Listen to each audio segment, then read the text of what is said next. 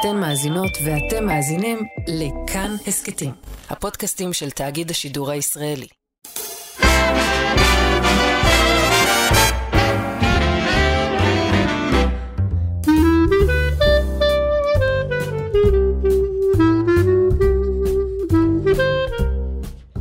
מאחורי הקלעים, שעה עם רותי קרן על צידו הנסתר של עולם התרבות והאומנות.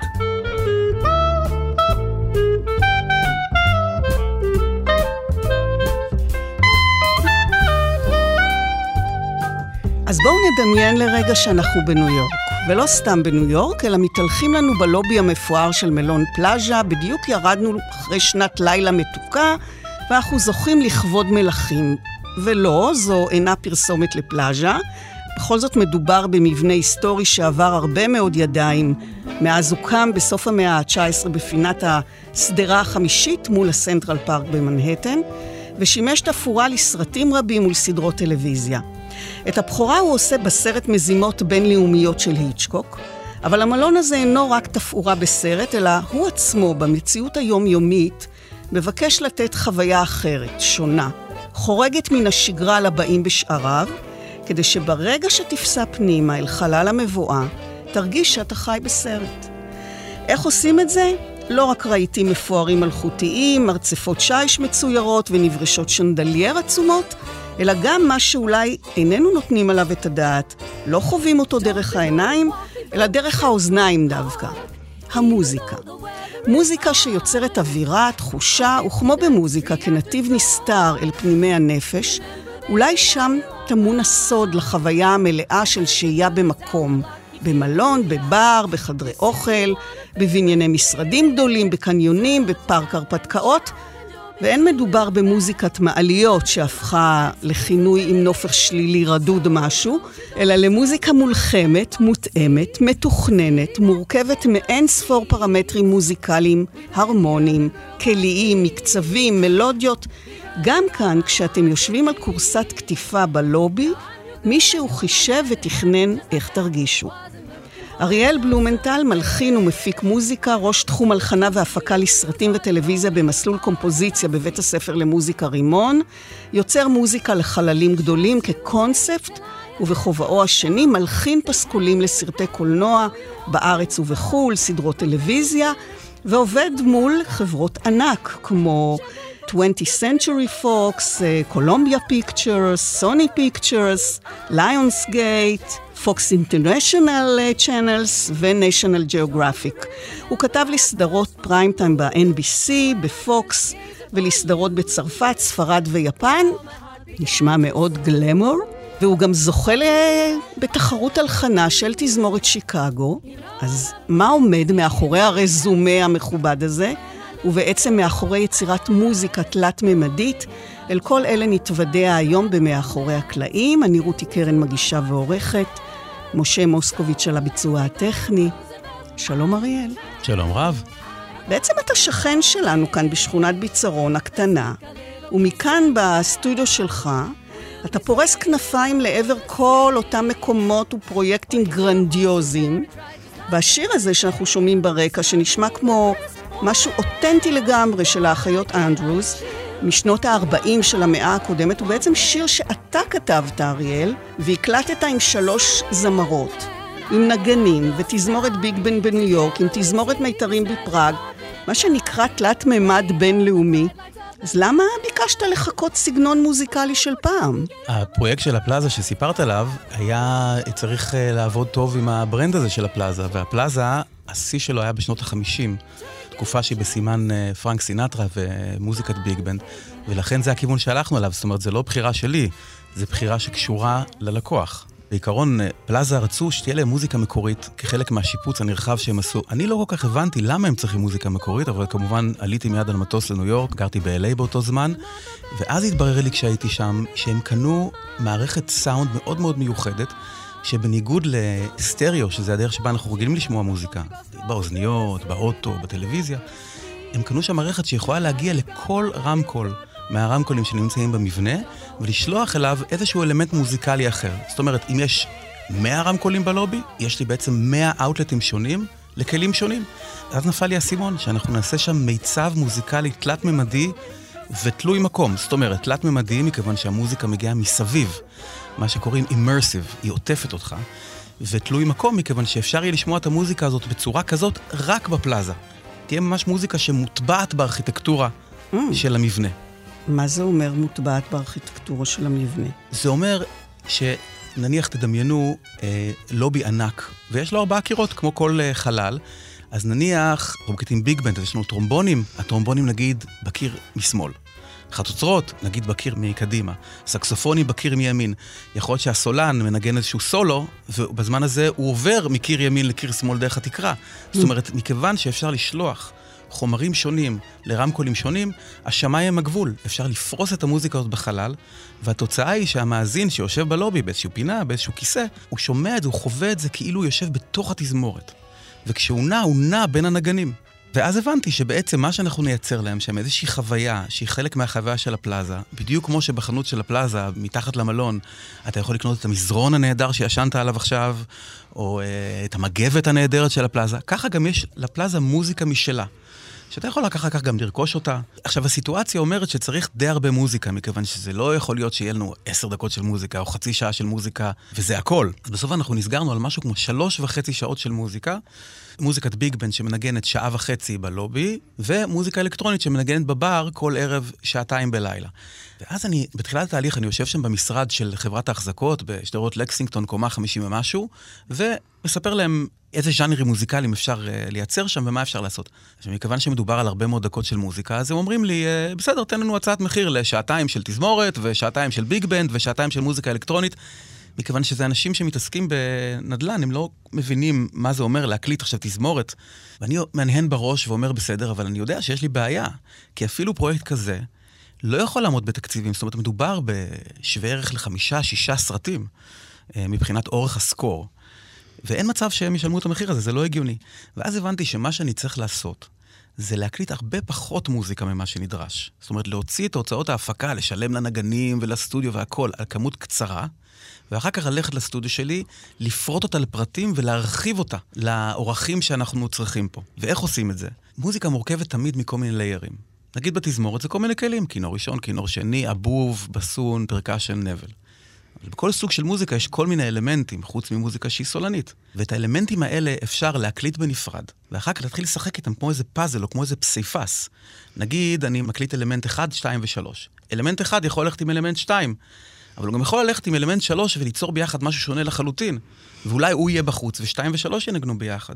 עכשיו, כשיש לך הרבה ליירים, לא שלושה אלמנטים, אלא נגיד 12, מבחינה סטטיסטית, הקומבינציות האפשריות הן במספר מטורף. כמעט endless. ואז אפשר בעצם לקחת את האלמנטים האלה ולהרחיב אותם. למשל, את ה big band הקלטתי בנפרד, טרומבונים בנפרד, חצוצרות בנפרד, סקסופונים בנפרד, rhythm section בנפרד, סולנים בנפרד.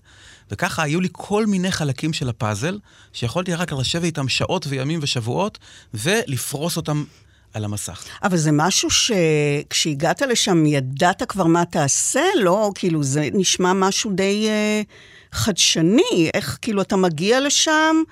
ואומרים לך, אנחנו רוצים שעתיים-שלוש של מוזיקה, איך אתה מרגיש עם זה? איך אתה מול, מול המנכ"ל, שאתה יודע, הוא, הוא לא יודע את מאחורי הקלעים, הוא רוצה את התוצאה. איך תגיע לזה? זה הבעיה שלך.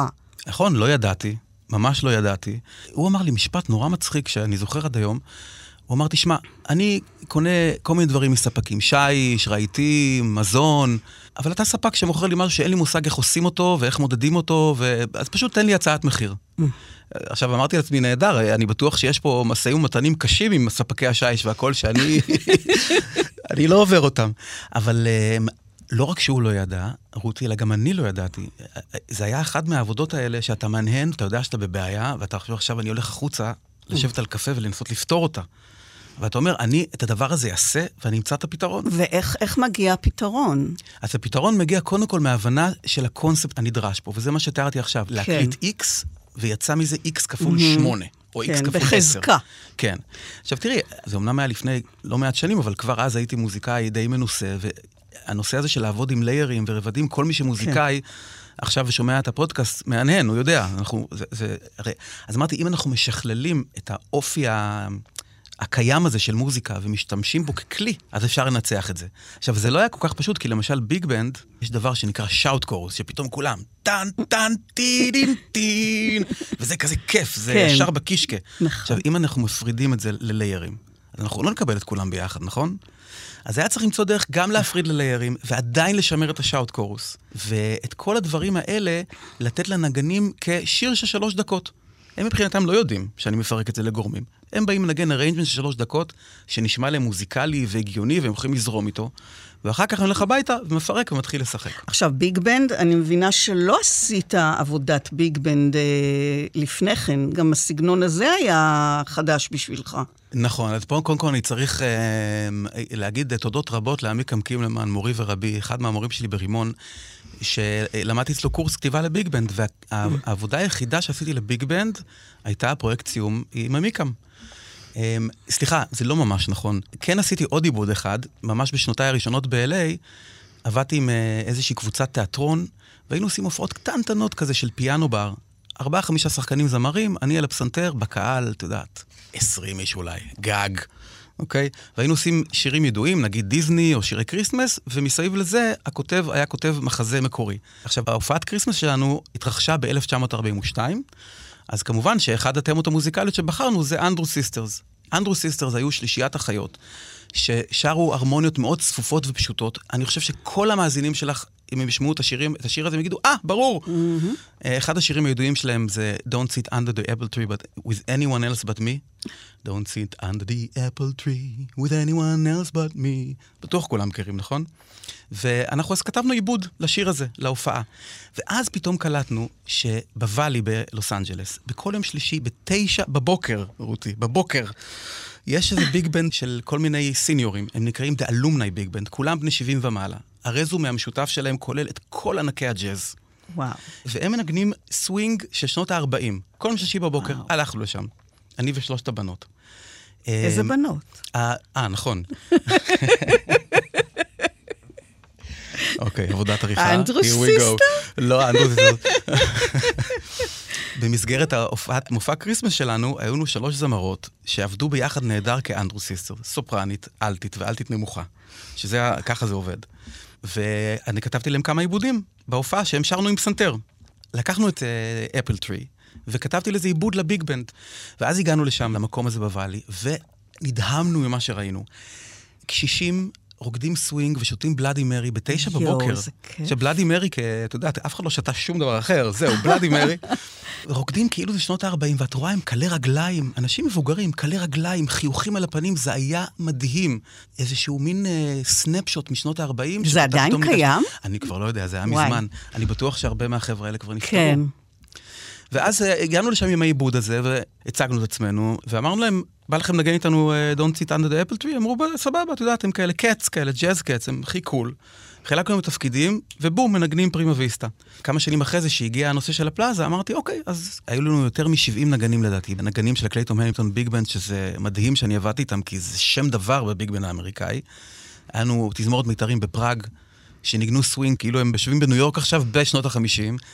היה לנו סולנים בניו יורק, מישה פיאטיגורסקי, פסנתרן נהדר, ענת כהן, אבישי כהן, ואז היינו צריכים Andrews Sisters, אז התקשרתי לבנות מלפני כמה שנים, וזה היה נהדר, באו והחזרנו עטרה ליושנה.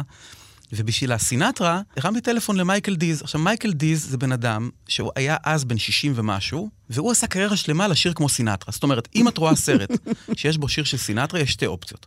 או שזה באמת השיר של סינטרה ושילמו מלא כסף בשביל הרישיון, שזה הגיוני, סרט אמריקאי, או שהקליטו את השיר מחדש ושילמו קצת פחות. ואם זה האופציה השנייה, זה 100% מייקל דיז. עכשיו, אני הרמתי טלפון לבן אדם, אני אומר תשמע, יש לנו שיר וזה, רציתי לעבוד איתו על השיר, לעבור איתו על המילים וזה. שיר שאתה כתבת, כלומר, שיר כתב. חדש. כן. שכאילו סינטרה, אנשים שיושבים בלובי של הפלאז'ה, חושבים שסינטרה קם לתחייה, או שיש לו שיר חדש שהם לא מכירים. המטרה הייתה לעורר איזה רגע, זה רגע, כן. אני לא מכיר את השיר הזה של סינטרה, מה, יש שיר סינטרה שאני לא מכיר? איך זה יכול להיות? כן. אז uh, קרג ויקטור, חבר שלי, כשכותב מילים וזמר בעצמו, כתב את המילים, אני הלחנתי ואיבדתי. ואז התקשרתי למייקל דיז, ורציתי לעבור איתו על השיר כזה, כמו שעושים. הוא אמר לי, לא, לא, לא, עזוב, בוא, אשלח את השיר וניפגש באולפן. עכשיו, עם מוזיקאים כאלה מקצועיים, עם כל כך הרבה אני זורם, הוא יודע איך לעבוד. תשמעי, רותי, הוא בא לאולפן, הוא שר, מדהים, והלך. זה היה סשן קסום. עד היום שאנשים שומעים את זה אומרים, מה, זה לא סינטרה? איך זה יכול להיות? ואז השאלה השנייה, רגע, מה, אתה כתבת את השיר הזה? A match, so they say, can be star-crossed or fate, or destiny's heaven-sent bliss. But there's one pairing the world needs to know. It's a classic that no one should miss.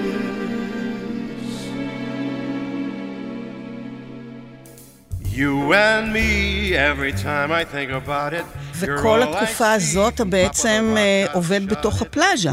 את היצירה הזאת של המוזיקה התלת-ממדית הזאת שתיארת. את הכתיבה ואת ההפקה לא, זאת אומרת, רוב השבעה חודשים האלה זה נעשה באולפנים איפה שמקליטים את הנגנים, ואחר כך אצלי בסטודיו איפה שפרסתי את הכל וארגנתי את הכל, ומתחתי את זה, ובסוף, עשרה ימים שהיו לילות, ישבנו ומיקססנו את המוזיקה, עשינו מיקס ממש לתוך ארכיטקטורה. ישבנו שם עשרה לילות כשהאורחים הלכו לישון, פשוט השתלטנו על הלובי, שולחן מתקפל, ציוד, כבלים והכל, עם sound designer משובח ומדהים, קוראים לו פיטר אילנסקי. שהוא עושה בדרך כלל כל מיני מופעים גדולים בווגאס ובברודוויי, ושלחנו כל כלי לכל מיני רמקולים בחלל. וזה אומר להסתובב כל הלילה, גם לראות איך זה נשמע בפינה הזאת, מה קורה אם אני יושב כאן, מה קורה אם אני הולך מנקודה A לנקודה B. אז פשוט דפקנו שם אלפי צעדים. כמו שסיפרתי, המוזיקה נפרסה באופן תלת-ממדי בחלל. אבל היה עוד שם עוד טריק אחד אה, מרחבי. היה לובי שהוא ענק כזה, כמו, אה, תקרה מאוד מאוד גבוהה, את יודעת, שיש, אה, עציצים ענקיים, כן. כן, ממש יקר כזה, ולידו יש את אזור הקבלה. עכשיו, אזור הקבלה הוא אינטימי, תקרה בגובה נורמלי. קצת חשוך, אבל אין דלת בין הקבלה לבין ה... זאת אומרת, זה, זה חלל אחד שמתחלף כזה. אז בלובי שמעת את כל הסיפור עם מייקל דיז ועם החיות אנדרוס, וכל התופים, וסולנים, ואבישי וענתי. ובאזור הקבלה פתאום זה היה אותו שיר, אבל בעיבוד של בלד כזה, של תזמורת מיתרים. עכשיו, מכיוון שמוזיקה זה לא דבר שנחתך, אלא אתה עובר ואתה שומע קצת מאחורה וקצת יותר מקדימה, ולאט לאט אתה עובר לעיבוד החדש. זה הכל מאוד הדרגתי.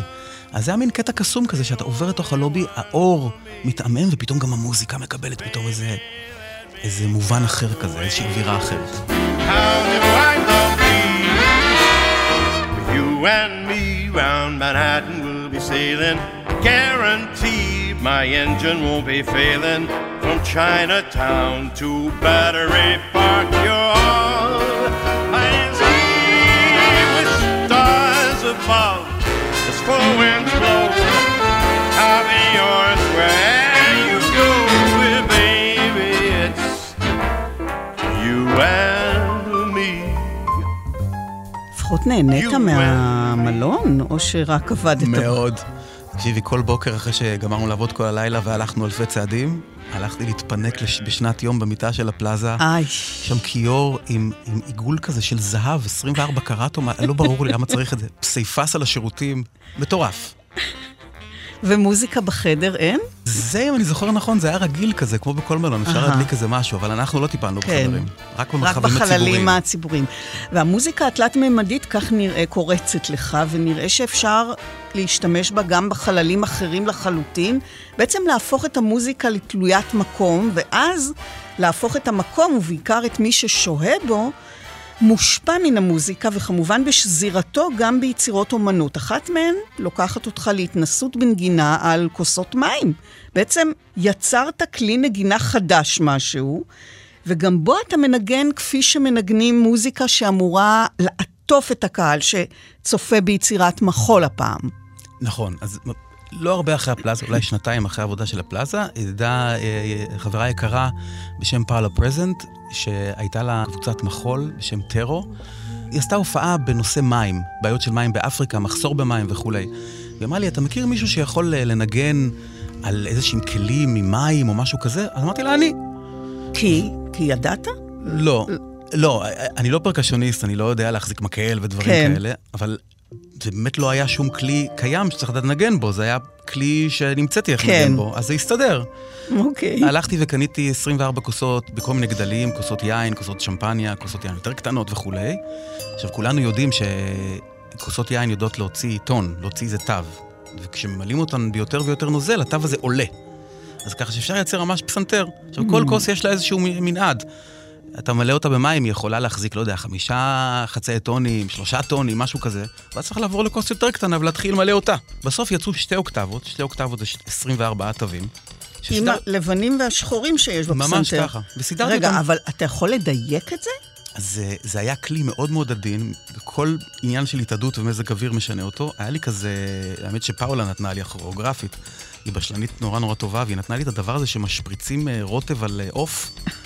יש לזה איזה פומפה כזאת, אוקיי. שאפשר להזליף מים בכמויות קטנות, ופשוט הייתי כל פעם מוסיף קצת מים ומכוון מחדש. כל. איזה רבע שעה. כי תמיד כן. לפצות על התאדות, אפילו התאדות. נורא קטנה. כל פעם הייתי נכנס בבוקר לסטודיו עם הפסנתר מים הזה מונח מולי, קודם כל מבלה שם איזה רבע שעה בלכוון מחדש.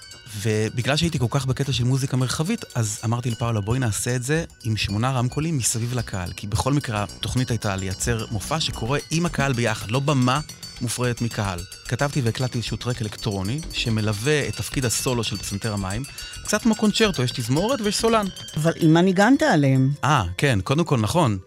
דבר ראשון, אחרי שבניתי את הפסנתר, אמרתי, אוקיי, איך אני ארביץ עליהם? כי אני רוצה להעביר. לא באתי ללכלך כזה את האצבע ולעשות תנועה סיבובית ולהוציא מזה, כמו שכולנו עושים לפעמים בס- בסדר. נכון. רציתי להכות בהם כמו קסילופון, כן. כמו מרימבה. אז בדקתי כל מיני מקלות, קניתי מקל של גלוקנשפיל ושל משולש, מתכת, עץ והכל, ואת יודעת מה בסוף הכי עבד טוב? נו. סכינים חד פעמים מפלסטיק שפשוטים כאלה, שקונים בחבילה של 20. יש לי עוד את ה-18 שלא השתמשתי, הם עדיין איפשהו. וזה פשוט מה שעבד הכי טוב. וואי. ואז אה, צריך להגביר את הפסנתר, כדי שאפשר יהיה לשלוח אותו גם לרמקולים. אז הוא מוגבר ב live, נשלח לצמד רמקולים מקדימה, ועם אפקט delay לצמד רמקולים מאחורה. כשמחברים משהו ל delay, הוא מקבל איזשהו גרוב פנימי. כי כל מכה שאני נותן חוזרת שוב, אחרי נגיד רבע, או רבע מנוקד. אז יש פה גרוב מובנה, אני מנגן טה, טה, טה, טה. עכשיו אני מנגן טה, טה, טה, טה, טה, זה יהיה טה, טה, טה, טה, טה, טה, טה, טה, טה, טה. זאת אומרת, אני נכנס פה לאיזה גרוב שנוצר מתוך ה delay. והקהל קיבל מלפנים את המקור, מאחור את ה delay, וזה מאוד מאוד exciting כזה. זאת הייתה יצירה של עשר דקות, ואני לא כתבתי אותה. עכשיו, אני לא בן אדם כזה, אני בן אדם שיושב, אני בולע מחברות תווים לפי משקל, כי אני כותב כל הזמן. אבל פה זה איכשהו הסתדר, אני לא יודע איך להסביר את זה, כמו איזה סיפור. מכיוון שהשתי אוקטבות האלה מסודרות אחת מעל השנייה מולי, ואני נע ביניהן, אז זה היה כמו איזו סדרה של תנועות. עכשיו, החברים שלי, הקולגות, המוזיקאים שמופיעים, שזה לא אני, הם תמיד מדברים על הזיכרון של השרירים.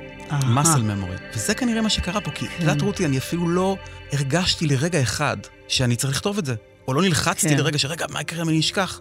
כן, מתי- האמת שכשמנגנים בכלי, אתה בוודאי יודע, אז, אז באמת כשיש blackout, כך הבנתי, באמת אה, יש, יש משהו שהידיים זוכרות. נכון. וזה כן, תמיד מד- הראש הוא בבלקאוט, אבל הידיים איכשהו זוכרות. נכון, וזה תמיד מדהים כן, אותי זה עם נגנים. באמת מופלא. כי אני לא כזה, אני...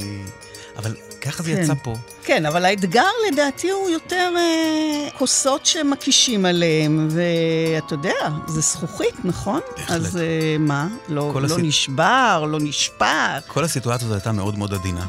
עכשיו, דווקא לשבור כוסות זה לא העניין, כי הסכין פלסטיק לא יכול באמת לשבור את הכוס. אבל מה שכן קרה לי כמה פעמים באולפן, לפני ההופעות, זה שאני מכה כזה בעוצמה, בהתלהבות בכוס, ואז בדרך חזרה אני סוחב את הכוס מבפנים. אם אתם יכולים לדמיין, זה פוגע בכוס, ואז הסכין יותר מדי מקדימה, אז הוא סוחב אותה חזרה, היא הולכת אחורה, נשפכת, בדרך שופכת כוסות אחרות, ואז כבר נשברים דברים, ואתה נמצא עם רבע מהתווים לא קיימים, שברי זכוכית ומים, ואם זה קורה בהופעה, אי אפשר להמשיך מפה. אז אמרתי, אוקיי, אני עולה לשלוש הופעות, והלאה גדול, אני מקווה שאנחנו לא נגמור פה באמצע היצירה. ואני שמח להגיד ששלוש הופעות עברו בשלום, בלי אף כוס שבורה, בלי אף כוס שפוכה, בלי בלקאוטים, וזה כמו איזה נס מבחינתי, כי זה ממש לא מה שאני עושה, דרך קבע.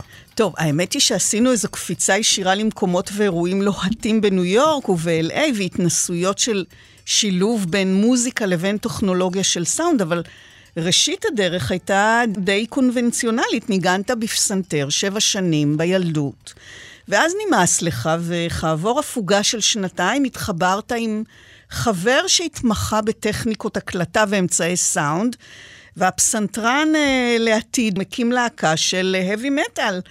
להקה שמופיעה, אתם שרים ומלחינים. והיינו רוקרים, רותי, היינו ממש כזה מטאליסטים. להקת בוטלג הידועה. עכשיו, הקטע המצחיק הוא שאני הייתי בכיתה י"א בסיור בפולין, במחנות. וזה כמובן השפיע עליי מאוד, מן הסתם, כל אחד שהיה יודע. אז כתבתי שיר. עכשיו, השיר היה מאוד מאוד ילדותי, מבחינת המילים שלו, הייתי בן 17. זה כזה קרינג'י היום שאני שומע את זה. אבל אנחנו ניגענו אותו בלהקה וניגענו אותו כמטאל. שיר על השואה, מטאל. וזה היה השיר המרכזי שלנו. עכשיו, היה פה איזה קטע שהשיר תפס לכמה שנים, והוא היה חלק מהרפרטואר של הטקסים. היה כמה אירועים שאמרו לי, חבר'ה, כן, היינו בבירקנאו בטקס, שרו את השיר שלך, אמרתי, וואלה, איזה כבוד, כאילו, מדהים. והשיר שאחריו היה, מותר לי להגיד זיונים ברדיו? אלכוהול, זיונים, זאת אומרת, להקת heavy metal של בני 17, זה שיר שואה, ואז כל הדברים הרגילים. הבנתי. מהפך נוסף, אולי מין מהפך חוזר אתה עושה. אחרי לימודי הלחנה בהאג... שם נפל לי האסימון, שאני רוצה עם המוזיקה שלי להתרגש בעצמי ממנה, ולרגש את המאזינים. ואז אמרתי, איך אני עושה את זה? ואז אמרתי, אוקיי, סרטים. הייתי גם בבלגיה, כי חשבתי גם ללמוד בבריסל, בקונסרבטוריון, והלכתי לפסטיבל מוזיקה קאמרית שנקרא פסטיבל מוצרט, פסטיבל מוזר בבריסל, ורציתי לשבת שם עם uh, ולדימיר מנדלסון, היום זיכרונו לברכה, הוא נפטר לפני כשנתיים, שהיה ויולן בינלאומי, אבל הוא גם מלחין. ורציתי לדבר איתו על הלחנה, מה זה להיות מלחין? שיראה את היצירה, כתבתי יצירה אחת ברימון לתחרות הלחנה של דן הנדלסמן. אז באתי אליו אחרי הקונצרט, ואז uh, ראיתי ששכחתי את הסקור, את היצירה, שכחתי אותה איפה שישנתי. אמרתי, ולדי, אני נורא מצטער, אבל שכחתי. הוא אמר, בסדר, בסדר, מחר יש גם קונצרט. אז תראה לי את זה אז, אבל כיוון שאנחנו כבר נפגשים היום, אז אני רוצה להגיד לך ככה. ואז הוא פצח בנאום רותי. להיות מלחין זה כמו להיות זונה. זה נורא ואיום. אתה כל הזמן נלחם עם אנשים, אתה כל הזמן רק מקבל לא. אל תעשה את זה. רק אם אתה מרגיש שאתה חייב, אתה לא יכול בלי זה. זה זה ולא לא לא ככה. מאוד מעודד. כן, לגמרי. ואז, עכשיו תקשיבי, אני בן 23, הכל עובר לי עד האוזן. בואי נודה באמת. למחרת באתי עם היצירה, והוא ישב על הפסנתר וניגן אותה, זה היה טריו כזה, ואז הוא אמר לי, תשמע, תשכח את מה שאמרתי לך אתמול, אתה חייב להיות מלחין. עכשיו, אני מספר את הסיפור הזה, נשמע כזה סיפור מצוץ מהאצבע, אני מספר אותו ואני מספר אותו במבוכה, אני לא...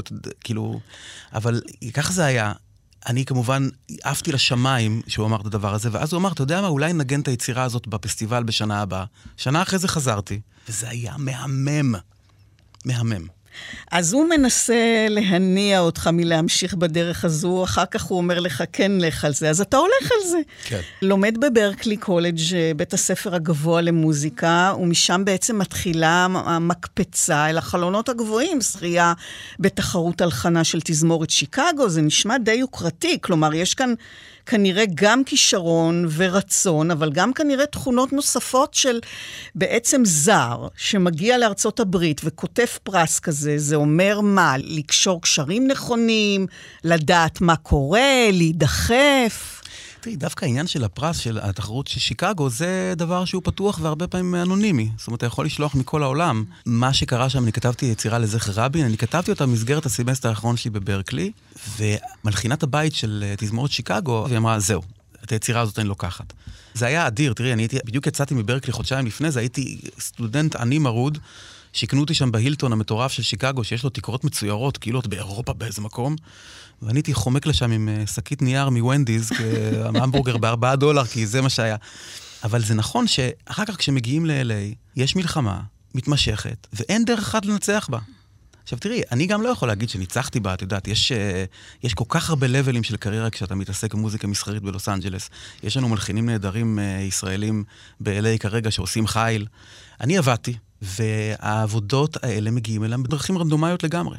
אין איזה מפת דרכים. אבל כשאתה אומר שזכית בפרס על יצירה שמאוד קשורה להוויה הישראלית, להיסטוריה הישראלית, לטראומה הישראלית, יצירה שכתבת לזכרו של רבין, אז א', למה בחרת בנושא הזה, ולמה אתה חושב שהפרס הוענק לך למרות שזו מוזיקה שקשורה לאירוע מאוד לא מקומי ולא אוניברסלי? תראי, הבחירה ביצירה שלי הייתה בגלל הסולו הזה, הסולו כינור, הקינה שיש שם. זאת הייתה בחירה מוזיקלית לגמרי.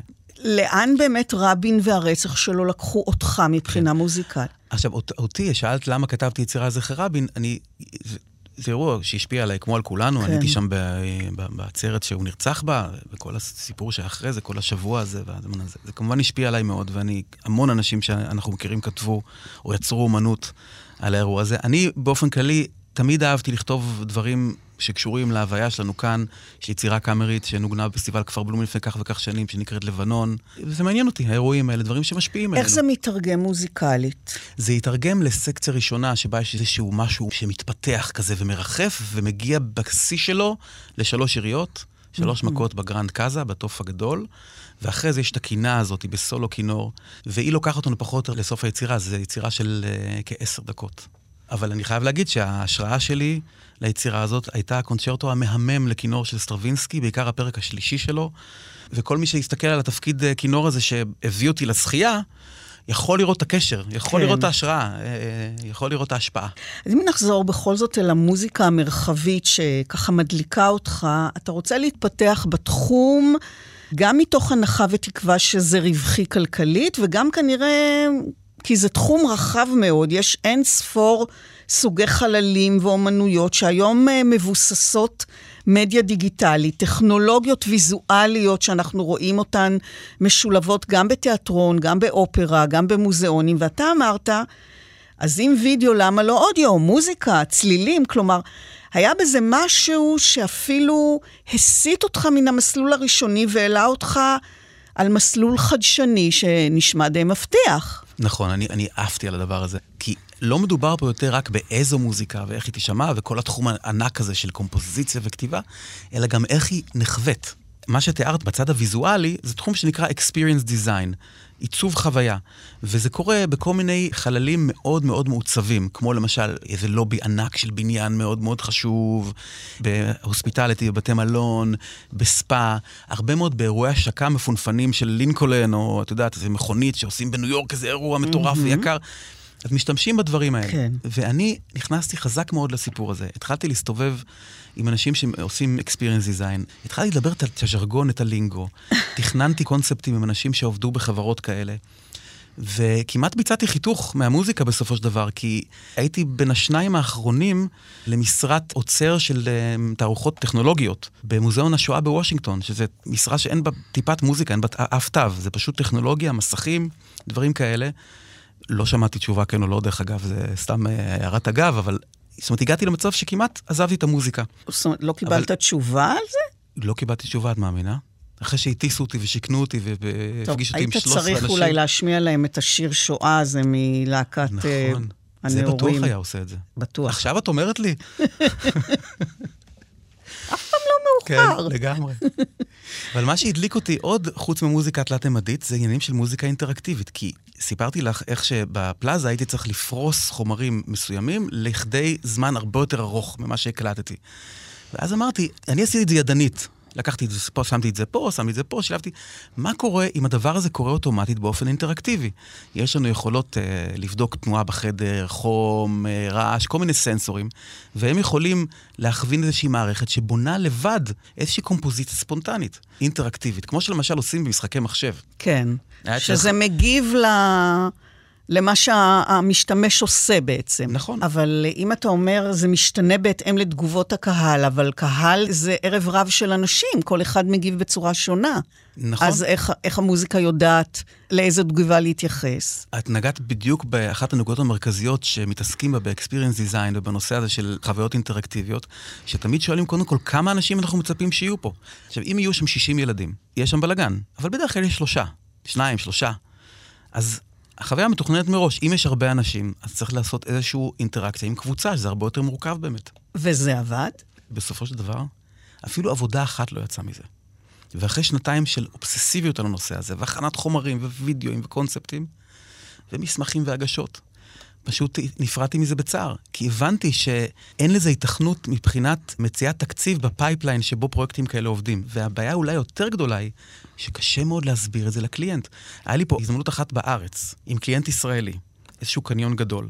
שרצו לעשות בו איזושהי חוויה כזאת. והארכיטקט אמר לי, בוא נעשה את זה, אני מת כבר שנים לעשות משהו כזה. ואז הוא אמר, ה client אמר לו, תקשיב, תגיד לנו איפה, אנחנו נטוס לכל מקום בעולם לראות משהו דומה לזה, אבל אם אנחנו לא יכולים לראות משהו דומה לזה, אנחנו לא יודעים על מה אתה מדבר. כן. וככה זה נפל, הפרויקט ההוא. בארץ. עכשיו תראי, באותו זמן היה לי גם אה, איזה חברת publishing ועשינו סיור, אה, הסתובבנו בעולם די הרבה, ולקחתי את ההזדמנות הזאת ועשיתי לעצמי, יצרתי לעצמי פגישות במשרדי ארכיטקטים גדולים שעושים נגיד, לא יודע, בסידני, אה, לאונד של, של קוונטס, של החברת תעופה בשדה תעופה, כאלה מקומות שמתאימים. כן. עכשיו, יושבים נכון. הארכיטקטים, שהם אנשים יצירתיים, וכולם עפים על הרעיונות האלה, כי הם, הם מבינים את זה, אבל אין להם יכולת להוציא את זה לפועל. ישבתי עם המשרד הארכיטקטים, אמרו, יש לנו את הזה של קוונטס, בוא נעשה את זה שם, יאללה, יאללה. ואני יוצא מבסוט, אומר, הנה פרויקט. זה לא קרה.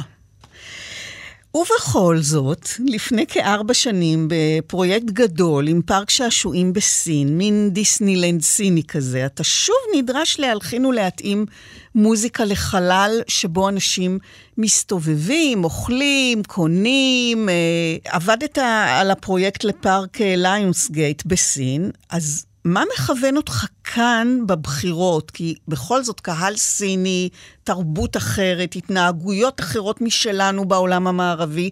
איך אתה יודע מה יפעל עליהם ואיך? מה שקורה זה שליונסגייט פתחו כמה פארקי שעשועים, מה שנקרא Theme Parks, ברחבי העולם, ועכשיו המטרה שלהם היא להביא אנשים לאיזשהו מקום שהם יכולים לעשות שם rides כאלה, כמו רכבות הרים, או כל מיני חוויות כאלה, כי הם אוהבים כבר את הסרטים האלה. סרטים שיש להם הרבה מאוד אה, סיקוולים, כמו למשל Twilight Saga, נקרא franchise. כל הסיפור הזה של הלוקליזציה שדיברת עליו, זה לא בתחום שלי. פרויקט כזה, יש סטודיו ענק שעושה אותו. והסטודיו בונה במשך חודשים ארוכים את התוכנית שתהיה שם, ודואג לעניינים של הלוקליזציה. כשהם מגיעים אליי, הם אומרים לי בדיוק מה אני צריך לעשות. כלומר? שאני, מה שאני צריך לעשות זה לעקוב אחרי המוזיקה שאנחנו מכירים מהסרטים האלה, לייצר משהו שנשמע כמו זה. עכשיו, זה לא סאונד אלייק. אני לא יכול להשתמש בתמות האלה. אבל צריך משהו שיזכיר את האווירה, mm-hmm. יזכיר את ההרכב הכלי, יזכיר את הדרמה. אז אני פשוט, קודם כל צפיתי בסרטים, כי אני לא מכיר את הסרטים לבני הנעורים בדרך כלל של ליונסגייט. לראות מה העולם. כן. ואז, כמו שכותבים לסרט טלוויזיה, מבינים את העולם, מבינים את הדרמה. למשל, ב-Gods of Egypt, יש לנו שני מקומות אה, שאנחנו הולכים להשתמש במוזיקה. אחד, זה מין אה, שוק כזה.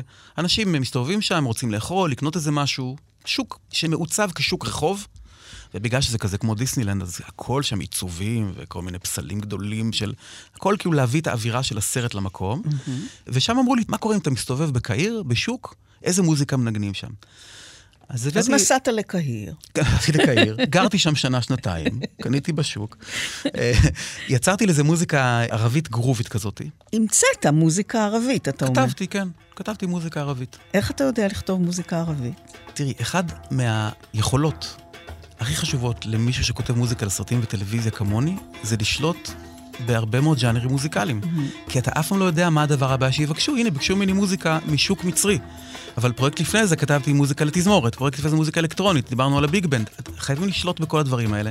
ואם אני לא מכיר, כשאני לא, לא מומחה למוזיקה ערבית בשום סוג שהוא, אז הולכים ומקשיבים, ובודקים, ועושים תחקיר, ולומדים קצת, ושואלים אנשים שמכירים, ורואים מה הסולמות. כן, כי זה סולמות, כן. וזה חצאי טונים, נכון? נכון, בדיוק. או רבעי טונים, כן, רבעי טונים, כן. למזלנו, בעולם הדיגיטלי שאנחנו חיים בו היום, שהוא עולם מהמם לאנשים כמוני, שאפשר לעשות הכל, יש כלים אותנטיים. אה, מזרח תיכוניים, ערבים, שאפשר להשתמש בהם. אבל בסוף צריך איזשהו משהו live. אז חיפשתי סולן, ושאלתי חבר וקולגה מאוד מוכשר וחבר טוב, אמוץ פלסנר, אמרתי לו, אתה מכיר מישהו שיכול לבוא לנגן לי חלילים ערביים או כלים כאלה? הוא אמר, בוא תנסה את אה, עומר פארוק. עכשיו, עומר פארוק, למי שלא מכיר מהמאזינים, זה מוזיקאי טורקי, כוכב במוזיקת עולם ומוזיקה ערבית, מוזיקה סופית. רק שתבינו את העניין, בשנה שעברה הוא מילא פה, פוצץ פה את היכל התרבות, בהופעה מהממת שהייתי בה כמובן. התקשרתי אליו, היה לו תנאי אחד, תנאי מוזיקלי. הוא אמר, אני צריך שיהיה לי מספיק זמן לבנות את הסולו שלי. אני לא יכול סולו של דקה, אני צריך לבנות. אמרתי לו, התפרצת על ידי פתוחה, אנחנו צריכים פה לופ, טרק ארוך, שינגן שם כמו בפלאזה, מסביב לשעון. שלחתי לו את הטרקים, הוא הקליט את הסולואים, שלחתי אותם חזרה. מעולם לא פגשתי אותו עד היכל התרבות. אה. זה היה מדהים, רותי, אני... זה אחד מהרגעים האלה ששמעתי את ההקלטה, ופשוט ישבתי, עצמתי עיניים ככה, וזה היה מושלם. זה גדולה של מוזיקאי, שפשוט אין לה תחליף. ביצוע כזה זה גן עדן. אז הנה, אנחנו מגיעים לקולנוע ולטלוויזיה, בעצם למה שכיוונת את עצמך מראש, אלא שכאן אתה בשירות מישהו, או יותר נכון, בשירות חזון של מישהו אחר, יצירה של מישהו אחר, ועם המגבלה הזאת אתה צריך להתאים את המוזיקה. אז איך זה עובד בעצם? זה אחלה מגבלה, אני מת על המגבלה הזאת. כי כשאני יושב וכותב משהו אומנותי, יש לי 360 מעלות של מוזיקה שאני יכול לעבוד איתה. המון המון סוגים מוזיקה וסאונדים והכל. כשאני כותב לסרט או לסדרה, אני מקבל גבולות גזרה. אני נורא אוהב רפרנסים. רפרנסים זה טרקים שהיוצר, הבמאי, משתמש בהם בינתיים, כי זה מתאים לו, זה נראה לו משהו שהוא באווירה הנכונה, הוא באנרגיה הטובה. ואז זה נותן לי ממש מפת דרכים. אבל את צודקת בעניין הזה שמוזיקה לסרטים שאני כותב, היא מוזיקה שהיא בשירות משהו אחר. וזה דבר שאני תמיד אומר לתלמידים שלי, כשאני מלמד אותם אה, מוזיקה לסרטים וטלוויזיה. אנחנו תמיד נהיה מלחינים חופשיים, שאנחנו יכולים לכתוב מה שאנחנו רוצים, אבל כשאנחנו כותבים לסרט או לסדרה, אנחנו המשך, אנחנו extension של החזון של הבמאי והיוצר. צריך להבין שהבמאי והיוצר, הם יושבים על הפרויקט הזה חמש שנים לפני שאני בכלל מופיע שם. כשהם כבר נשמו את זה, וחלמו על זה, והתקלחו על זה, והפסידו זמן עם הילדים והכול, אני בכלל לא ידעתי שזה קיים. כן. אז זה כאילו לבוא בשלושה חודשים האחרונים ולהגיד, לא, אנחנו צריכים ככה, ולדרוך על זה ברגל גסה, אי אפשר. והרבה השקעה של אנרגיה שלי היא להבין בדיוק מה הבמאי והיוצר רוצים. כי ברוב הפעמים הם לא מוזיקאים, והם לא אנשים שיודעים לדבר מוזיקה, אבל הם יודעים לדבר את הרגשות, את התחושות, את האווירה, שהם חולמים כל כך הרבה זמן. ואז קורה שנניח אתה חשבת על משהו, אפילו הוקסמת ממה שכתבת, ואתה נאלץ לוותר על זה, בגלל שהבמאי אה, לא רואה עין בעין? לגמרי. יש תמיד פרידות מכל מיני דברים שכתבתי. הרבה פעמים זה בשלב התחלתי, עושים איזה ניסיון, יושבים על זה איזה שעה, ובסדר, לא עובד, ממשיכים הלאה, בכלל שכחתי. אבל לפעמים אני הולך על זה עד הסוף. היה לי ממש לפני איזה שבועיים בפרויקט שאני עובד עליו עכשיו, שזאת uh, הסדרה המזח של כאן, שהיוצר והבמאי הוא ליאור חפץ, חבר יקר, שגם עבדתי איתו על הסרט הראשון שלו, הרפתקה בשחקים. אז אני כתבתי איזושהי סצנה ולקחתי איזה כיוון, ונורא אהבתי אותו, וכל כך אהבתי אותו, שקודם כל נהניתי לשבת שם לעשות את זה. לא, לא חשבתי כן. לקום, או לשנות סצנה, או להגיד עד כאן. דבר שני, נורא נורא רציתי שליאור ישמע את זה באמת מהוקצע, לא ישמע סקיצה. ודבר שלישי, ואני uh, מודה שכנראה הדבר החזק ביותר, שאני פשוט עפתי על עצמי. אני ישבתי וכתבתי את הדבר הזה, וכל כך אהבתי אותו, וכשגמרתי את זה... מה היה שם שכל כך... יש שם סצנה מאוד מאוד אמוציונלית. צריך להבין שהמזח זה סדרה למלחמת יום כיפור, יש לנו 50 שנה ליום כיפור. וזה הסיפור האמיתי שקרה במוצב המזח בתעלה. וזה סיפור קשה, מלחמה, הרוגים, לא צריך לפרט, כל אחד יודע מה זה מלחמת יום כיפור. מוצב המזח נמצא ביום השלישי של הלחימה בתוך שטח מצרי. ויש שם איזושהי פעולה שמנסים לעשות שנכשלת וגובה הרוגים. ויש שם שיבה של אחד החיילים שהשתתף במבצע הזה, וחשבו שגם הוא נהרג, והוא מצליח לשוב בדרכים לא דרכים. והנה הסצנה שבה הוא שב. והסצנה הזאת נושאת על גבה את כל הנושא הזה של הנופלים, ואת כל הנושא הזה של הרעות. עכשיו, את יודעת, אלה מילים שאני אומר אותם עכשיו כאן מולך ועוברת לי צמרמורת, כמו כל ישראלי. ואני לקחתי לכיוון תזמורתי, תזמורת מיתרים, שזה דבר מאוד מאוד אמוציונלי ורגשי. אבל הלכתי עם זה רחוק מדי, ויצא לי קטע מוזיקלי שאני גם עכשיו, שבועיים אחרי זה, מת עליו. ואני יושב שם ומקשיב לזה בלופ עם עצמי, ואני ממש מזיל דמעות. רותי, עפתי על עצמי. אוקיי, יש להודות. אמנים? יוצרים, יש להם נרקיסיזם, רק ניתן לקוות שהנרקיסיזם בריא, כן. ואז הכל בסדר. ואז ליאור הגיע לשמוע את זה, והוא אמר לי, תשמע, זה לא, זה לא מתאים. עכשיו, את יודעת מה הקטע, רותי? הוא. צדק. הוא צדק, זה ברור. ואני אגיד לך ככה, אני רוצה להגיד 100 אחוז, למרות שאולי אני שוכח איזה מקרה בכל ה-20 שנה האלה, אבל 100 אחוז מהמקרים שזה קורה, היוצר צודק. לפני די הרבה שנים קראו לי לעשות עיבוד מיתרים לפרסומת של BMW בלוס אנג'לס. כתבתי רביעיית מיתרים, הקלטנו שני סשנים, כי היה שם בעיה בסשן הראשון, היה שם איזה קטע. קיצור, השקענו המון, הם השקיעו המון, הביאו נגנים פעמיים, ויושבים שם כל ה executives מהחברת פרסום מגריי בסן פרנסיסקו עם הלפטופים שלהם ב control. קיצור, גמרנו את הסיפור הזה, הלכתי הביתה. בערב מתקשר אליי הבחור, בעלי הסטודיו, בחור ישראלי, הוא אומר לי, תשמע, בסוף הם החליטו לשים על זה band, לשים על זה להקה. בא סטופים גיטרה על הרביעייה. אני אומר לעצמי, לא, לא, כמובן, אני אומר לעצמי, איזה, מה זה? מה זה? עבדנו פה כל כך קשה, וואו. ששילמו כסף וזה, בסוף, אחרי שלושה שבועות שלחו לי את הספוט הזה, זה היה מדהים. זה היה וואלה. בחירה מעולה. שומעים את הרביעייה שלי, מעליה פתאום נכנס בנד, זה כן. אנרגטי, זה מגניב. אז מי אני? אנחנו צריכים להבין, וזה גם דבר שאני אומר לסטודנטים שלי כל הזמן, אנחנו אנשים יוצרים, אנחנו נכנסים לקטע של דקה וחצי נגיד, ואנחנו נכנסים בו ברזולוציות הכי עמוקות שיש. אבל הקטע הזה קיים בתוך סרט של שעה 45, ואסור לאבד את הקונטקסט הזה. ובקונטקסט הזה של הלונג פורם, של הסרט כולו, שם האנשים, היוצרים, ליאור, כן. הוא יודע בדיוק מה צריך להיות שם. ואם זה מרגיש לו אינטואיטיבית לא נכון, זה לא נכון. אבל זה לא נכון מבחינת מה? המלודיה, בחירת הכלים, ההרמוניות, זאת אומרת, הוא מדבר איתך בשפה מוזיקלית, או שזה נפסל לגמרי? עם מה שהבמאי אומר, ואיך שליאור מדבר, הוא מדבר אליי בשפה של רגשות ודרמה. ואם אתה מחליף למשל את כלי הקשת אה, לכלי אחר, לפסנתר למשל, זה פתאום כן יכול לעבוד? אז לפעמים זה באמת עניין כן. של אינסטרומנטציה, בדיוק כמו כן. שאת אומרת, ומה שאת מציעה עכשיו יכול לפעמים לעבוד. לפעמים זה עניין של עצימות, שכל העניין כולו יותר מדי גדול. בקיצור, לוחץ. לסצנה הזאת אתה צריך לכתוב אה, מוזיקה אחרת? משהו שהוא יותר מאחורה. ואיך אתה מרגיש עם זה שאתה צריך לוותר על משהו שכל כך התחברת אליו? תראי, הרגעים האלה של הפרידות הם זריזים וחייבים לשחרר מיד. Mm-hmm. עכשיו תראי, אני רוצה להגיד לך ככה, הקטע הזה קיים, כתבתי אותו. אני לא אעשה איתו אי פעם משהו. למה לא? תראי, כמה סיבות. קודם כל, הוא לא גמור. אז זה לא איזה קטע שקיים ואני יכול פתאום להגיד למישהו, אה, אתה יודע, זה מתאים לך. צריך לעבוד עליו, להקליט אותו והכל. ודבר שני, יש שם בכל זאת איזה שהם סאונדים, איזה שהם מוטיבים שכן שייכים לסדרה. והם שנשארים של הסדרה לנצח.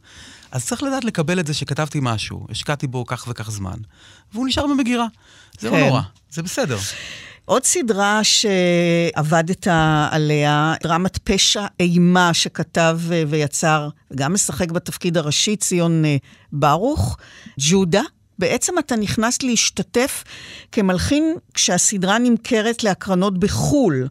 ואז יש בעיה עם המוזיקה שמושמעת בסדרה המקורית הישראלית, שהיא מוזיקה שלקחו מן הקיים, ואז בעצם עולה עניין של זכויות, נכון? נכון. וכאן אתה המושיע שכותב את המוזיקה לגרסה בחו"ל, אבל אם דיברת על צרכים וחזון של במאי שצריך להתאים לו, כאן נראה לי שזה קשה עוד יותר, כי כבר יש מוזיקה ועכשיו צריך לכתוב חדשה, ואולי לבמאי יותר קשה, כי הוא כבר רגיל ונעול באיזשהו מקום על המוזיקה שהייתה, אז אתה צריך לספק אותו אחרי שהוא כבר בעצם קשור ואהב את מה שהותאם. את צודקת לגמרי.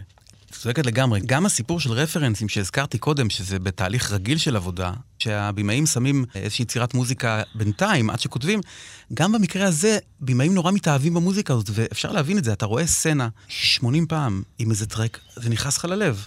והעניין הוא שתמיד צריך לייצר מוזיקה שתעבוד עוד יותר טוב. כן. ומה שקרה בג'ודה, זה שהסדרה שודרה בישראל עם סקור לא מקורי. שיצר אה, העורך, הוא פשוט לקח מוזיקה מן היקב ומן הגורן, כל מיני סקורים ענקיים, הוליוודים, שעלו שני מיליון דולר להפיק, וכולם מכירים אה, מה- מהאטיז או מהחדשים יותר, ופשוט ערך שמה מוזיקה שהיא כמעט וול טו וול, כמו שטיח קיר לקיר, כן. כמעט כל הפרקים מלאים. עכשיו, זה חתיכת אה, פרויקט, הוא עשה את זה מדהים, אבל עכשיו אי אפשר להשתמש באף תו מהדבר הזה. זה אומר שצריך לכתוב את המוזיקה מחדש. עכשיו, לא רק הסקור, מה שציון ברוך עשה, הוא בחר לסוף כל פרק איזשהו שיר, כמו שטרנטינו בוחר את השירים שלו. עכשיו, ציון ברוך הוא בן אדם מאוד מוזיקלי, יש לו את זה. הוא עשה בחירות שעובדות, ואתה לא יודע להצביע, לא, אני לא יכול להסביר עכשיו למה השיר הזה עבד, זה פשוט עובד. ועכשיו, חייבים להחליף את השיר הזה, ומדובר ב-Rage Against the Machine, ו-Radiohead, וג'וני קאש, ואת יודעת, אמנים ענקיים, ולהחליף את זה עם משהו. שייתן את אותה אווירה שאני אפילו לא יכול להגדיר אותה, אבל יהיה אחר לגמרי, יישאר רחוק מוזיקלית מהמקור, כי אסור פה לחטוף תביעות. שידרתי פה תוכנית שלמה על הנושא הזה. אה, בבקשה. וזה כל כך חמקמק. כן. אז אתה נמצא בין הפטיש לזה, הם צריכים לצאת וואו. ומצד שני, אחריות שלי אישית, אני הבן אדם שצריך להישאר רחוק מהמקור. ובסיפור אז הזה אתה של... גם צריך להיות דומה וגם צריך להיות ממש לא דומה. באותו זמן, כן. אוקיי, אז בוא תלמד אותי איך עושים את זה. אז אה, תראי, קודם כל, בעניין הזה מה עשית? אז הקלטנו תזמורת, כיסינו את כל הסדרה, זה היה סבבה, זה עבד טוב. המקום היחיד בסקור שלא עבד, וזה אפרופו המוזיקליות של ציון ברוך, היה דווקא התמה. התמה בשידור בישראל הייתה איזשהו טרק ספרייה כזה שהם מצאו, שנשמע קצת כמו הפתיחה של uh, משחקי הכס, כזה מין סטייל עם צ'לו כזה עמוק שמנגן איזה משהו. אבל הם לא רצו ללכת על כיוון כזה, לא רצו לשמר את זה. ניסו למצוא כיוונים, ושם כתבתי איזה שלושה דברים, לא נתפס. אנחנו חושבים יום אחד בסטודיו עם ציון ועם מני יאיש, הבמאי, התותח המדהים. וציון הלך רגע לשירותים, ואני יושב מנגן, דופק משהו על הפסנתר, סתם משהו פשוט כזה, אוקטבות כאלה. ציון יוצא מהשירותים, אומר, רגע, רגע, רגע, אל תפסיק לנגן, תמשיך, תמשיך. אני ממשיך לנגן את זה, הוא מזמזם איזה מנגינה, וזה היה התמה. המנגינה של ציון. ככה פתרנו את העניין. זה היה רגע קסום, ויש אותו בווידאו, כי מני קלט מה קורה בתוך שנייה, צילם את הדבר הזה. אז בעניין הסקור זה היה בסדר. השירים האלה, זה היה חתיכת סיפור, כי מדובר ב-12 שירים, שמונה בסופי פרקים ועוד ארבעה שהיו שזורים בכל מיני סצנות באמצע פרקים, וזה אלבום שלם. אלבום שלם, מילים, לחן, זמרים, מתופפים, גיטריסטים, עניינים, כל הדברים האלה, בחודש וחצי. ותמיד כשאני נכנס לפרויקט, אני מגלה שאחרי שבוע אני נהיה נורא חם, אחרי שבועיים אני חד קטר, אני עובד הרבה יותר טוב והרבה יותר מהר. ופה הגעתי ל...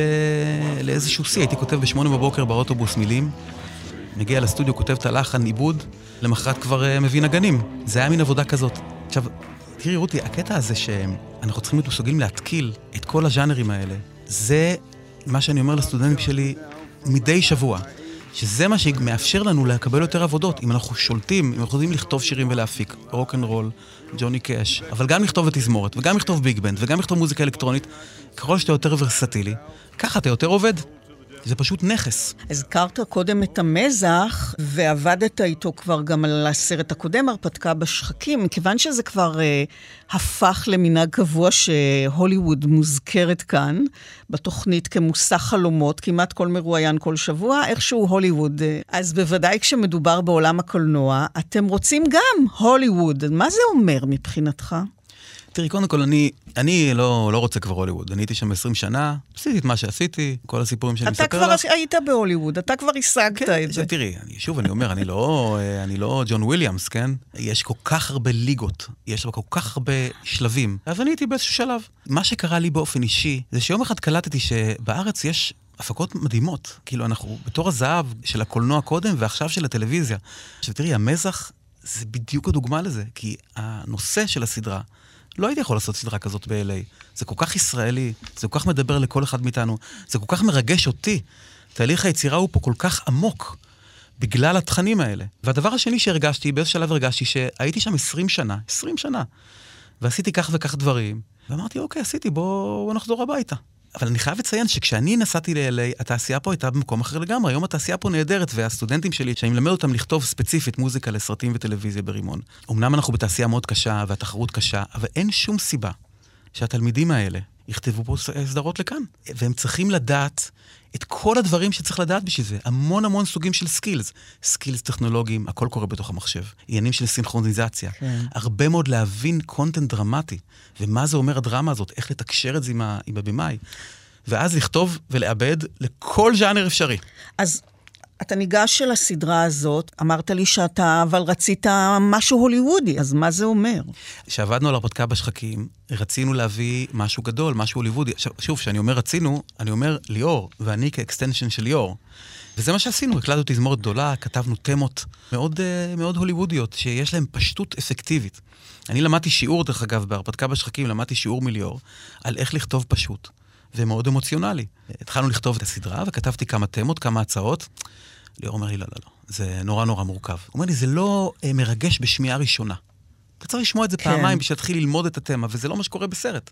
והכתיבה היא בעצם נעשית פר סצנה, נכון? זאת אומרת, אה, אתה צריך להתאים מוזיקה שמביאה את ההלך הנפשי של מה שקורה בסצנה, אבל הסצנה לא עומדת בפני עצמה. נכון, בדרך כלל ככה עובדים. זה נקרא score to picture, זה אומר שאני לוקח את הסצנה וכותב לה מוזיקה שתפורה בדיוק עליה. ופה יש נושא של סינכרוניזציה ותזמונים. אני רוצה שהמוזיקה תגיב לקאט מסוים. הקאט הזה קורה בפריים מסוים, בתזמון מסוים. אני צריך להתחיל לחשב זמנים, איך אני פוגע בפריים הזה, וכולי וכולי. אבל בטלוויזיה יש לנו גם שיטת עבודה אחרת, שבה מייצרים איזשהו קטלוג של קטעים, ואחר כך פורסים אותם בסדרה. וזה קורה כי אין מספיק זמן לכתוב עכשיו ארבע שעות של מוזיקה. זמן ותקציב. אז צריך לכתוב כמה טרקים שאנחנו יודעים שיכסו כל פינה ופינה בסדרה, שלא יהיה אף סצנה שפתאום אין מה לשים שם, כי לא עשינו שום דבר מתאים. עכשיו, זה נשמע די uh, גס, כי, כן. כי אין פה את העניין של הסינכרוניזציה נכון. והזמנים והבנייה. לא, שאתה אומר ש... אתה כותב לסצנה, ואולי זה מתאים לסצנה, אבל אז, כשהיא בקונטקסט הכללי, פתאום אה, משהו אולי לא נכון. נכון. כאילו, סיפרת לי שזה אפילו יכול לרדת לעניין של סולמות לגמרי. מוזיקליים. לגמרי. כלומר, זאת אומרת שאם נחזור שוב לקטע של ה-Q קיו זה קטע מוזיקלי שמלווה סצנה. אז גם הסדר של הקיואים, נגיד אני שומע איזשהו קיו, ואחר כך יש אה, סצנה בלי מוזיקה שתי דקות, ואז עוד cue מוזיקלי. אז ה-cue הקודם עוד נמצא איכשהו בראש אצל המאזין. אגב, לא מאזין מוז, מוזיקאי או משהו, כן. מאזין נורמלי, מוזיקה עובדת עלינו. מאוד, על הכי בן אדם. הרבה. אה, נכון? זה כמו קסם. אז למשל, הזכרת נושא של סולמות. אם אני חוזר אחרי שתי דקות של שקט לאותו סולם שהייתי בו קודם, אני משדר בזה שאני עדיין באותה חטיבה. אולי באותו story line, אולי באותו סיפור. אם אני משנה סולם, אני משדר שגמרנו סיפור, ואנחנו מתחילים משהו אחר, אקט נוסף, חטיבה. זאת אומרת, לא רק בתוך ה cue עצמו, אלא גם בין ה cueאים, יש כל מיני כלים בארגז הכלים שלנו שאנחנו יכולים לעזור לדרמה ולמבנה. זאת אומרת שאתה תמיד uh, צריך לראות את היצירה השלמה, ואז לרדת אל הסצנה כשאתה יודע מה מגיע לפני או אחרי, נכון? נכון, אז אנחנו תמיד מתחילים בדבר שנקרא spotting session, שבו אנחנו יושבים על כל הסרט או הסדרה, ופשוט עושים רשימה, באקסל כזה. רשימה של כל הקיואים ומה צריך להיות בהם, ומנסים להתוות כבר דרך. הנה, הסצנה הזאתי והזאתי והזאתי הן אותה תמה, כי הן כן. מתעסקות באותו נושא, באותה דמות, למשל. ויוצרים איזה מין bible כזה, מה שנקרא, ועובדים איתו. אני מניחה שבתהליך ישנם דברים שעולים ונגנזים, מתאימים או שלא, לחלקם אתה נקשר, בכל זאת זו יצירה שלך. אז אם זה cue, אולי הפרידה פחות קשה, אבל בתחילת דרכך ב-LA, כתבת יצירה ממש, סימפוניה לתזמורת ששמה יזכור, לכבוד יום הזיכרון אה, במלאת 60 למדינה. המטרה הייתה להגיע איתה לא פחות מאשר לקרנגי הול בניו יורק, אבל זה לא קרה, וזה נותר כחלום הגדול, נכון? כן, החיים, אה, קריירה כזאת רצופה בהרבה מאוד אה, כישלונות ואכזבות, וזה פשוט מובנה. כי החלומות גדולים, והדברים האלה עולים כסף, וצריכים בקינג, וצריכים את הסיטואציות המתאימות. את תזכור כתבתי בגלל שיש לי אה, מקום רגיש, כמו כולנו, ליום הזיכרון. וכמו שכתבתי יצירה לזכר רבין, וכל מיני יצירות כאלה מאוד ישראליות, אז גם את זה כתבתי. לקחתי את הטקסטים שהם ממש נכסי צאן ברזל, מגש הכסף, הנה מוטלות גופותינו, תפילת אם מלא רחמים בסוף היצירה עם אה, חזן סולן, וכתבתי סימפוניה, שבעה פרקים, 45 דקות, תזמורת גדולה, מקהלה וסולנים. וכשסיימתי אותה, יצרתי קשר עם AICF, קרן תרבות אמריקה ישראל, שנותנת את המלגות כבר אה, למוזיקאים כבר עשרות שנים. ולקרן תרבות יש גאלה בקרניגי הול כל שנה, ותמיד מופיעים שם אה, אמנים ענקיים. אנחנו רצינו בשנת 60 למדינה לעשות שם קונצרט תזמורתי ענק, שבמרכזו יזכור, ואחר כך לנגן קונצ'רטו לתזמורת ול-third world love. third world love, מי שלא מכיר, זה הלהקה המדהימה, שכבר לא קיימת היום, של אבישי כהן החטוצרן, דניאל פרידמן מתופף, יונתן אבישי בפסנתר, ועומר אביטל בסיסט. זה supergroup מטורף, שהופיע פה המון המון בישראל. ורצינו להביא אותם לנגן עם התזמורת, ושהם יכתבו את היצירה. היינו צריכים להרים לזה משהו כמו רבע מיליון דולר. ועכשיו אני לובש כובע שממש לא מתאים לי, של מגייס כספים. זה הדבר שאני לא יודע לעשות ולא אוהב לעשות, ולא מרגיש ב zone. בסוף, ביני לבין מפיקה, לבין קרן תרבות, הרמנו 30 אלף דולר, והדבר הזה לא קרה. וההתרגשות האדירה הזאת של היצירה הזאת בקרנגי הול התרסקה. בסדר, לומדים את זה. זה לא חייב להיות בקרניגיול, אבל זה אצלי במגירה כבר 15 שנה, ויזכור מתישהו תעלה לבמות. כן. אה, וזה חלום נאמבר 1 שלי במוזיקה, את יודעת, חלום ארוך טווח, שצריך להגשים לפני שתולים את הנעליים, כזה אחד. אפרופו אה, פרידות או יצירות שנותרו אצלך ולא ראו אור, אתה יודע, תמיד יש אופציה להשתמש בזה במקום אחר, למצוא משהו מתאים, וכן לתת אה, ליצירה חיים מול קהל. כן. בשנה השנייה שלי ב-LA פגשתי במאי ישראלי שעבד הרבה בגרמניה, נתנאל גוטמן. אנחנו מאוד התחברנו, הוא חובב מוזיקה מושבע. הוא, טני היה יושב בבית עם surround system ורואה אופרה של וגנר ככה, מסתכל במסך. האופרה של וגנר זה ארבע שעות, כן? כן, שלא יודע. לפחות. לפחות. אני לא מסוגל חצי שעה של זה לשבת ככה. נכון. היינו הולכים ביחד לקונצרטים, היינו הולכים ביחד גם לסרטים, והוא במאי ותסריטאי תמיד היה יוצא מהסרט ואומר לי, אבל תגיד, על מה, מה באמת הסרט? על מה באמת... והיינו מתפלצפים כזה, אתה יודע, זה היה הבמאי הראשון שבאמת דיבר איתי על הדברים האלה, על איך שיוצרים חושבים על סרטים, זה מרתק. ועל תסריטים. והיה לו אה, סרט מאוד גדול בקנה, סיפור אמיתי שקרה ב-1945, סוף מלחמת העולם השנייה בברלין, וזה היה אמור להיות סרט סטודיו ענק, היו שם שמות ענקיים של שחקנים באוויר. בסוף טני שמע את רבין, את היצירה שכתבתי לרבין, יצירה קלאסית. ואז הוא בא ואומר לי, תשמע, אני שומע שאתה מלחין אמיתי, שאתה יודע איך לכתוב תמה. והוא אומר, אולי תכתוב איזה משהו אה, לסרט, הטייטל הזמני שלו היה Hour Zero, שעת אפס. אולי תכתוב משהו ושהסרט אה, יצא לפועל, נוכל לבחון את זה. ואני הרגשתי הזדמנות אדירה, שאתה תביני, זה סרט סטודיו מאוד מאוד גדול, צריך להבין שאם טניה לוקח אותי ואומר לסטודיו, זה המלחין, אני אומר לו, מה, אתה צוחק עלינו? מה הוא עשה, הילד הזה? כי יש מצב שגם זה לא היה מספיק, את יודעת, במאי כן. לא יכול להביא את, את יודעת, איזה מישהו מהשכונה. אה, אבל בסוף הסרט לא יצא לפועל. אני עושה קצת ספוילר, כי אני הרגשתי את ההזדמנות וכתבתי תמה. האמת היא שאני כתבתי אותה מאיזה משהו שעשיתי שנים לפני זה, שהייתי צעיר והתחלתי כזה לשחק עם Cubase ועם sequencing ועבודה על מחשב, כתבתי איזה קטע חמוד כזה, והיה שם איזה תמה קטנה כזאת. לקחתי את התמה הזאת, הבאתי את אבישי כהן החצוצרן, חבר יקר, שהקליט לי והרים לי לשמיים המון טרקים במהלך השנים. והקלטתי את הדבר הזה. האמת, סדרה של תמות, אחת לסרט, אחת לפאם פאטל, אחת כל מיני כאלה. וטני נורא אהב את זה. אמרתי, בואנה, אני הולך להיות פה שנתיים לעשות סרט מפוצץ, חבל על הזמן, איזה תותח על אני. אבל הסרט הזה בסוף לא יצא לפועל, ואני חושב שזו התמה הראשונה המרכזית אה, שכתבתי ומאוד השקעתי בה ואהבתי, שהייתי צריך לא להשתמש בה, אבל בניגוד לאחרות, את זאת שמתי עמוק במגירה, אמרתי, זאתי תחכה לשעת כושר, תחכה לפרויקט המתאים, למשהו גדול, למשהו מקסים, למשהו בעל ערך. והיו כמה פעמים ש... אתה יודע, אתה יושב- מול המחשב, פרויקט חדש, צריך זה, אני אומר, וואלה, בואנה, התמה הזאת מתאימה פה פיקס. אני אומר, לא, לא, לא, לא, לא, זה לא מספיק, זה לא המקום הנכון. עכשיו, תראי מה הקטע. אני יושב פה היום, אני מנסה להיזכר, אני חושב שבסוף כן השתמשתי בה איפשהו, ואני לא זוכר אפילו. כי כנראה אם השתמשתי בה, לא השתמשתי בה בסוף לפרויקט הענק שהיא, שהיא צריכה לחכות לו. אבל זו תמה שעד היום אני מת עליה, ואת יודעת, אפשר להשתמש בגלגולים כאלה לא, ואחרים. אתה שוב. אומר, אה, אני אחכה איתה, אני אחכה איתה להזדמנות, והנה עכשיו אתה אפילו, אתה אומר, אולי השתמשתי ואני אפילו לא זוכר במה. את מבינה? את מבינה מה זה? אה, אבל אני, אני עכשיו הפודקאסט הזה גורם לי לחשוב, ואני הולך לחפור ולראות איפה השתמשתי בהם בכלל. אריאל בלומנטל, תודה רבה לך. תודה, היה כיף. בתוכנית מאחורי הקלעים שוחחנו היום על מוזיקה תלת-ממדית לחללים גדולים, על מוזיקה לסרטים וסדרות טלוויזיה. תודה למלחין ומפיק המוזיקה אריאל בלומנטל, ראש תחום הלחנה והפקה לסרטים וטלוויזיה במסלול הקומפוזיציה בבית הספר למוזיקה רימון.